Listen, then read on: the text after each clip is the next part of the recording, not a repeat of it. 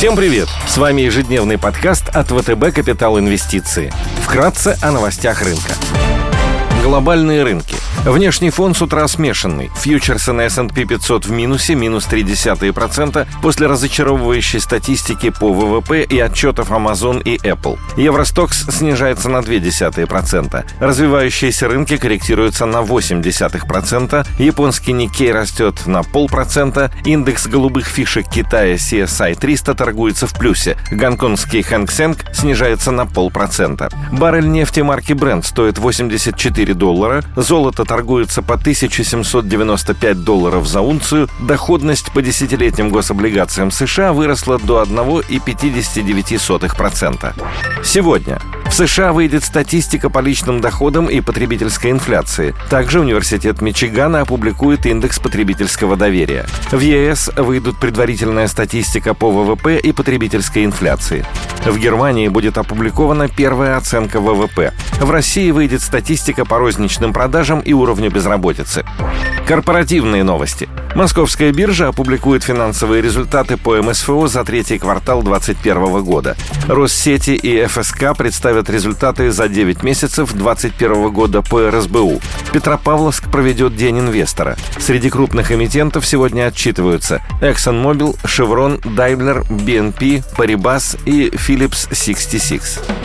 Идеи дня. На европейском рынке перспективно выглядят акции Ковестро, немецкой компании-производителя материалов из полиуретана и поликарбоната. В июле этого года компания провела реорганизацию, разделив свой бизнес на два сегмента – высокоэффективные материалы и специализированные материалы и решения. К первому сегменту относятся стандартные продукты полиуретана и поликарбоната, а также базовые химикаты. Второй сегмент включает в себя более сложные продукты – покрытия и клеи, инженерные пластмассы, эластомеры, термопластичные полиуретаны и занимает около 50% в структуре выручки. Основной спрос на продукцию сегмента спецматериалов генерируется в рамках секторов автомобилестроения, электроники, строительства и здравоохранения. Кристаллизация сегмента специализированных материалов может привести к переоценке внутренней стоимости всей компании. По некоторым оценкам, компания способна нарастить среднегодовые темпы роста производства в данном сегменте с текущих 2% до 7% в год.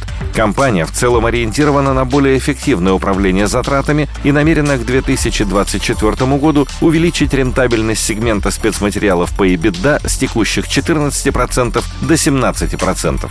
К тому же эта часть бизнеса потенциально может стать интересным объектом M&A. В рамках отрасли бизнес Ковестро является одним из самых эффективных с точки зрения себестоимости. Согласно комментариям менеджмента, текущий рост цен на энергоресурсы в Европе не оказал значительного влияния на денежные потоки. Компания обладает сильной переговорной позицией и может гибко менять цены на свою продукцию и перекладывать дополнительные затраты на покупателей. Поэтому прогноз по EBITDA за 2021 год сохраняется на уровне 2 миллиарда 920 миллионов долларов. Акции компании торгуются со значительным дисконтом по форвардному мультипликатору EV на EBITDA, который на 2022 год составляет 3,9x против среднего значения в 7x для сопоставимых компаний. Потенциал роста бумаги на горизонте 12 месяцев превышает 24%.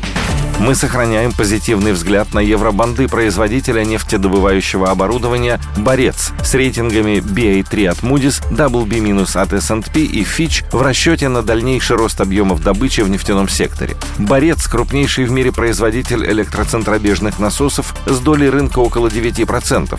«Борец International Limited» зарегистрирована в Арабских Эмиратах, при этом 10 производственных площадок находятся в России. Сеть сервисных баз расположена во всех нефтедобывающих регионах регионах мира. Евробанды «Борец» 26 года погашения с купоном 6% торгуются под 5,11%. Доходность бумаг находится на привлекательных уровнях, учитывая надежный кредитный профиль компании. Выпуск имеет потенциал роста по мере улучшения эпидемиологической ситуации, возобновления экономической активности и восстановления нефти. У компании сильные рыночные позиции. Рыночная доля в денежном выражении 10%, при этом рыночная доля по установленным насосам около 24%. Больше 60% выручки приходится на российских нефтяных производителей, таких как Роснефть, Газпромнефть и Сургутнефтегаз. Длительные деловые отношения, начиная с 2000-х годов, позволяют компании генерировать стабильные денежные потоки. У компании низкие риски рефинансирования и контролируемый долг. Чистый долг на EBITDA на уровне 3x.